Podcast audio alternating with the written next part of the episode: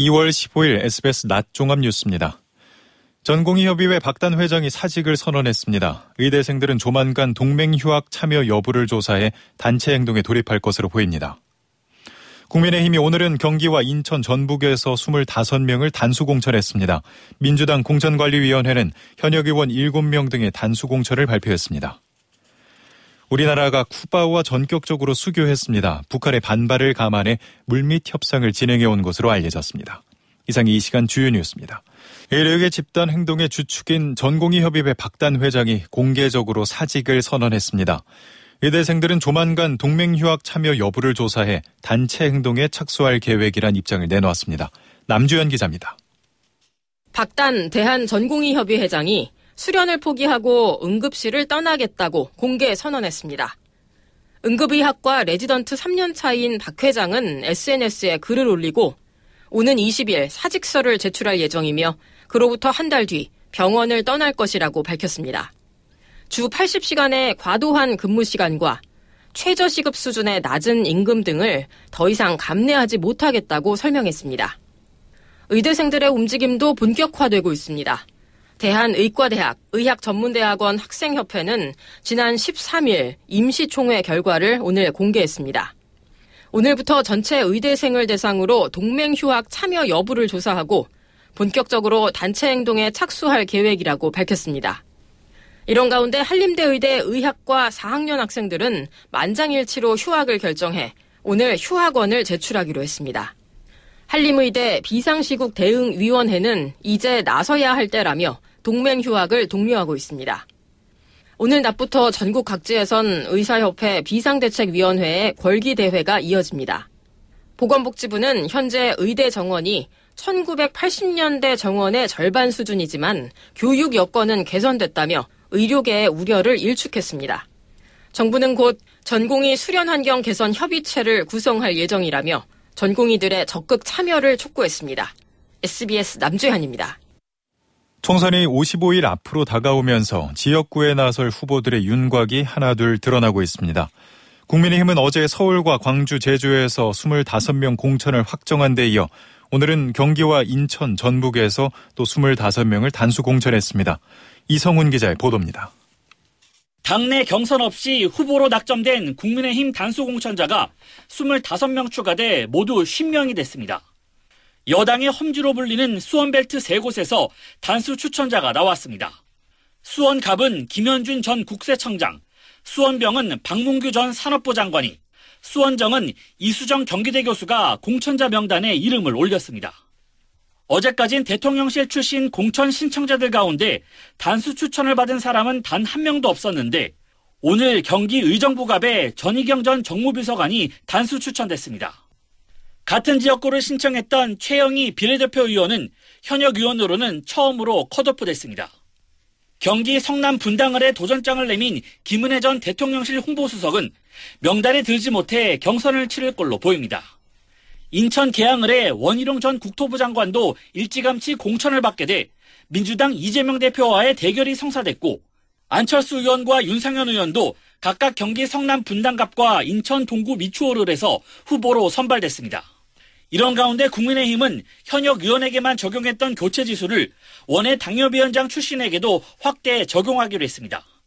공천을 신청한 직전 원외 당협위원장 78명 가운데 하위 10% 평가자 7명은 컷오프되고 하위 10에서 30% 평가자 15명은 경선 시 본인 득표율의 20%를 감점받게 됩니다. SBS 이성훈입니다. 민주당은 3차 공천 심사 결과를 발표했습니다. 홍익표 원내대표와 고민정 최고위원, 김두관 의원 등이 단수 공천을 받게 됐습니다. 장민성 기자가 취재했습니다. 민주당 공천관리위원회가 3차 심사 결과를 발표했습니다. 홍익표 원내대표, 고민정 최고위원, 김두관, 송기현, 최인호, 김정호, 민홍철 의원 등 현역 의원 7명이 단수 공천을 받게 됐습니다. 원외 인사 3명까지 포함하면 오늘 발표된 24곳 중 단수 공천 지역은 10곳입니다. 서울 광진을의 경우 고민정 최고위원이 단수 공천을 받으면서 국민의힘 오신환 전 의원과의 대결이 성사됐습니다. 또 국민의힘 김태호 의원이 출마를 선언한 경남 양산 을에는 김두관 의원이 단수 공천됐습니다. 오늘 발표된 경선 지역은 14곳으로 서울에서 양천갑, 양천을, 관악갑 등 3곳과 경기 고양평, 안성 등이 포함됐습니다. 지금까지 발표된 지역은 모두 84곳으로 단수 공천이 47곳, 경선 지역이 37곳입니다. 민주당은 현역 지역구는 경선을 원칙으로 하지만 적합도 조사에서 1, 2위 후보 간 격차가 20%포인트 이상일 경우 단수 공천도 가능하도록 했습니다. 4차 심사 결과는 다음 주 초쯤 발표될 예정입니다. 공천 작업에 속도가 붙으면서 인적 쇄신 바람도 불고 있습니다. 새 술은 새 부대에 담아야 한다고 밝힌 이재명 대표가 사실상 직접 설득 작업에 나선 가운데 당 안팎 개선 이른바 사천 논란에 대한 우려도 이어지고 있습니다. 어젯밤에는 권노갑 상임 고문과 정대철 헌정회장 등 일부 원로 인사들이 비선 조직의 공천 개입이 있어선 안 된다는 입장문을 내기도 했습니다. SBS 장민성입니다. 미국 미주리주 캔자스 시티에서 열린 슈퍼볼 우승 축하 퍼레이드에서 총격 사건이 벌어졌습니다. 현장에서 한 명이 숨지고 20명 이상이 다친 것으로 전해졌습니다. 이종훈 기자입니다. 슈퍼볼 우승 퍼레이드가 진행 중인 미국 미주리주 캔자스 시티. 빨간 옷을 입은 사람들이 다급하게 대피하고 경찰들이 현장에 출동합니다. 현지 시간 14일 오후 캔자스시티 치프스의 미식축구 슈퍼볼 우승을 축하하는 퍼레이드 도중 갑자기 총성이 울렸습니다. 사건 장소인 유니언역에 구조대가 출동해 응급처치를 하는 등 현장은 순식간에 아수라장으로 변했습니다. 현지 소방당국은 한 명이 숨지고 20여 명이 다친 것으로 파악했습니다. 빨간 옷을 입은 남성이 붙잡혀가는 모습이 카메라에 포착되는 등 경찰은 현장에서 무장한 용의자들을 체포했다고 밝혔습니다. 미식 축구팀 캔자스시티 치프스의 슈퍼볼 2년 연속 우승으로 도시 전체가 축제 분위기였지만 총격 사건으로 지역사회는 충격에 휩싸였습니다. 경찰은 정확한 인명피해 규모와 사건 경위를 조사하고 있습니다. 우승 퍼레이드에는 팝스타 테일러 스위프트의 남자친구로 유명한 트래비스 켈시 등 주요 선수들도 대부분 참석한 것으로 알려졌습니다. 하지만 스위프트는 현장에서 보이지 않았다고 현지 언론들은 전했습니다. SBS 이종훈입니다. 우리나라가 북한과 가까운 관계를 유지하고 있는 쿠바와 전격적으로 수교를 했습니다. 북한 반발을 감안해서 물밑에서 협상을 진행해 온 것으로 알려졌습니다. 뉴욕에서 김범주 특파원입니다. 한국과 쿠바가 외교 관계를 맺었습니다. 양국은 현지 시간 14일 미국 뉴욕에서 양국 유엔 대표부가 외교 서한을 교환하는 방식으로 공식 외교 관계를 수립했습니다.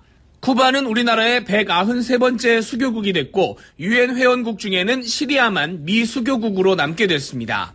외교부는 이번 수교로 두 나라 간의 경제 협력을 확대하고 우리 기업이 진출할 수 있는 기반을 마련했다고 평가했습니다. 쿠바는 1959년 피델 카스트로가 사회주의 혁명을 일으킨 이후에 우리와 외교 관계가 끊겼습니다. 하지만 코로나 사태 전까지 한국인이 매년 14,000명씩 방문을 할 정도로 민간 교류가 이어져 왔습니다. 우리나라는 2016년 당시 윤병세 외교부 장관이 처음으로 쿠바를 방문해서 수교 의사를 전달했고 이후 물밑 작업을 계속해온 것으로 알려졌습니다. 반대로 북한은 큰 충격을 받을 것으로 보입니다. 쿠바는 북한이 중국, 러시아와 함께 대사를 서로 파견하고 있는 6개 나라 중에 한 곳으로 형제국으로 평가받고 있습니다. 양국은 이번에 북한의 반발과 방해 공작 가능성을 감안해서 비밀리에 협상을 진행해온 것으로 알려졌습니다. 한국과 쿠바는 앞으로 대사관 개설을 포함한 후속 조치 협의에도 착수할 계획입니다. 뉴욕에서 SBS 김범주입니다. 정부는 주요 7개국 G7 주도의 우크라이나 재건 지원 협의체인 우크라이나 공여자 공조 플랫폼에 신규 회원국으로 가입했다고 대통령실이 밝혔습니다. 우크라이나 공여자 공조 플랫폼은 우크라이나 재정 지원과 중장기 재건 복구 계획을 조율하고 우크라이나 개혁 문제를 논의하기 위해 G7 주도로 출범한 핵심 공여국 간 협의체입니다. 대통령실은 이번 가입을 통해 재건 복구 과정의 진행 상황과 동향을 더욱 직접적으로 파악할 수 있고 우리 기업의 참여 기회도 더욱 확대될 수 있을 것으로 기대된다고 설명했습니다. 북한이 어제 신형 지상대해상 미사일 사격 시험을 했다고 밝혔습니다. 김정은 총비서도 참관했는데 서해 5도 지역에 대한 노골적인 위협을 했습니다. 우리 군은 어떠한 도발에도 단호히 대응하겠다고 밝혔습니다. 최재영 기자입니다. 김정은 총비서가 어제 신형 지상대 해상 미사일 사격 시험을 지도했다고 노동신문이 보도했습니다. 노동신문은 김정은이 어제 오전 해군에 배치되게 되는 신형 지상대 해상 미사일 바다수리 6형 검수 사격 시험을 지도했다고 전했습니다. 노동신문은 어제 발사된 미사일들이 1400초, 23분 20초 동안 동해 상공을 비행해 목표선을 명중 타격했다고 전했습니다. 북한이 공개한 사진에는 8기를 장착하는 이동식 발사 차량에서 미사일이 발사되는 모습이 찍혔습니다. 김정은은 또 남한이 북방 한계선을 고수하려고 각종 전투 함선들을 침범시키고 있다고 주장했습니다. 해상 주권을 실제적인 무력 행사로 지켜야 한다며 연평도와 백령도 북쪽 국경선 수역에서 군사적 대비 태세를 강화하라고 지시했습니다. 김정은은 북한이 인정하는 해상 국경선을 적이 침범할 경우에는 무력 도발로 간주할 것이라고 주장했습니다. 우리 군은 북한이 공개한 미사일은 아직 실전 배치 단계는 아니라고 평가절하했습니다. 군은 북한이 서해에서 10여 개 해안포에 포문을 열어놓고 긴장을 고조시키고 있다고 밝혔습니다. NLL은 변치 않는 해상 경계선이며 대비 태세를 완비한 가운데 어떠한 도발에도 단호히 대응해 나갈 것이라고 우리 군은 강조했습니다. SBS 최재영입니다. 한국 축구 대표팀 내 내분 사태의 중심에 선 이강인이 주장 손흥민의 얼굴을 향해 주먹을 날렸다는 내용은 사실과 다르다며 반박했습니다. 이강인 측 대리인은 성명을 통해 손흥민이 이강인의 목덜미를 잡았을 때 이강인이 손흥민의 얼굴에 주먹을 날렸다는 내용은 사실과 다르다고 주장했습니다. 또 이강인이 탁구를 칠 때 고참급 선수들도 함께 즐겼고 탁구는 이전부터 항상 쳐왔다고 강조했습니다. 앞서 내분 사건이 알려지자 이강인은 SNS에 언제나 대표팀을 응원해 주시는 축구 팬들께 큰 실망을 끼쳐드려서 정말 죄송하다며 사과문을 올렸습니다. 정부가 다음 달까지 약 300억 원의 예산을 투입해 농축수산물 할인 지원을 이어갑니다. 김병환 기획재정부 1차관은 오늘 비상경제 차관회의 겸 물가관계 차관회의를 열어 이런 방침을 밝혔습니다. 이를 통해 과일, 오징어 등 물가 불안 품목을 최대 40에서 50% 할인하겠다면서 수산물 온누리 상품권 환급 행사도 전국 68개 전통시장에서 상반기 매달 개최할 방침이라고 설명했습니다. 할당 관계, 할당 관세 물량 대파 3천 톤과 수입 과일 30만 톤도 신속 도입하고 배추, 무 8천 톤을 추가 비축할 예정입니다. 은퇴한 뒤에 운수업에 뛰어드는 고령자들이 늘면서 60세 이상 자영업자 수가 사상 최고치를 기록했습니다. 진입장벽이 낮은 택시나 화물차 등으로 은퇴자들이 쏠린 것으로 풀이됩니다. 손승욱 기자의 보도입니다.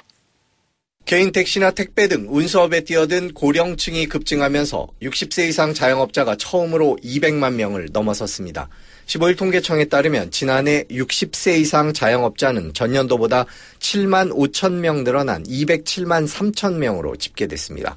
자영업자 가운데 60세 이상 비중은 2018년 29.4%에서 지난해 36%를 넘어서 고령화 현상이 두드러지고 있습니다.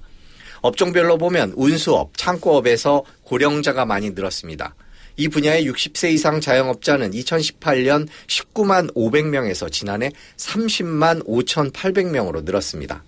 상대적으로 진입 장벽이 낮은 택시, 화물차, 택배 운송 등으로 은퇴자들이 몰리고 있는 것으로 풀이됩니다. SBS 손승욱입니다. 오늘 새벽 1시 반쯤 인천시 부평구 모 요양원 6층 병실에 불이 났습니다. 해당 병실엔 입원 환자가 17명이 있었는데 이 중 2명만 자력 대피가 가능했던 걸로 파악됐습니다. 화재 신고 접수 후 5분 만에 현장에 도착한 소방대원들은 진화 작업과 인명 구조에 나섰고 불길은 21분 만에 잡혔습니다. 소방 관계자는 요양보호사 등 요양원 직원들이 신속하게 신고하고 조치한 덕에 인명 피해를 크게 줄일 수 있었다고 전했습니다. 지난해 전국 부동산 거래량이 사상 최저치를 기록한 것으로 나타났습니다. 상업용 부동산 전문기업 부동산 플래닛이 국토교통부 실거래가 자료를 분석한 결과 지난해 전국의 부동산 매매 거래량은 총 100만 6,019건으로 2022년에 110만 2,854건에 비해 8.8% 감소했습니다. 이는 국토부가 실거래가를 공개한 2006년 이후 가장 적은 규모로 역대 최고치를 찍은 2020년과 비교하면 절반 수준입니다. 유형별로 보면 아파트의 매매 거래량과 거래 금액은 전년과 비교해 각각 46.9%, 101% 상승했지만 다른 모든 유형의 주택은 감소했습니다. 농식품 원산지를 거짓으로 표기하거나 아예 표시하지 않은 업체가 무더기로 적발됐습니다. 국립농산물 품질관리원은 지난달 22일부터 이달 8일까지 설 선물과 제수용품 등의 원산지 표시를 점검해 위반 업체 441곳을 적발했다고 밝혔습니다. 적발 사례를 보면 경남 창원시의 한 전통시장 내 노점에서는 중국산 곶감의 원산지를 국내산으로 속여 팔았습니다. 광주광역시의 한 식품 제조업체에서는 중국산 도라지로 도라지 전과를 제조했음에도 원산지를 국내산으로 거짓 표시했습니다. 임금 체불에 항의하며 1인 시위를 하다 분신해 숨진 택시기사 고 방영환 씨를 폭행 협박한 혐의로 기소된 운수회사 대표에 대한 1심 선고가 오늘 열립니다. 이어서 날씨를 양태빈 기상캐스터가 전해드립니다. 서둘러 포근해진 날씨를 시샘이라도 하듯 비가 내리고 있습니다. 현재 중부를 중심으로 약한 비구름이 지나는데요. 차츰 그 밖에 전국으로 확대되겠고 밤이면 대부분 그치겠습니다. 오늘 예상되는 비의 양이 영동에 최고 30mm, 내륙에는 5에서 10mm인데요. 강원 산지를 중심으로는 제법 많은 눈도 예보되어 있습니다. 특히 중북부 산지에 최고 15cm 이상 쏟아질 것으로 보이면서 대설특보가 내려져 있고요. 강원 북부 동해안에 서해도 10cm 이상, 강원 내륙과 경북 북부에도 1에서 5cm가 쌓이겠습니다. 한편 여전히 안개가 끼어있는 곳도 많습니다. 아침보다 나아지기는 했어도 중부 내륙을 중심으로 일부 가시거리 1km 미만 좁혀져 있습니다. 오늘 답답한 시야에 도로가 미끄러운 곳도 있기 때문에 교통안전에 주의를 기울이셔야겠습니다. 낮 기온은 서울이 7도로 어제보다 11도가량 낮겠습니다. 내일과 모레 아침은 다시 반짝 영하의 추위가 찾아오겠습니다. 날씨였습니다. 시황입니다. 오후 2시 현재 코스피는 어제보다 5.52포인트 내린 2614.90을 기록하고 있습니다. 창업 투자, 양방향 미디어 등이 상승하는 가운데 복합 유틸리티, 자동차 등은 하락하고 있습니다. 코스닥은 4.41포인트 오른 857.71을 기록하고 있습니다. 서울의 현재 겨울은 1.4도입니다.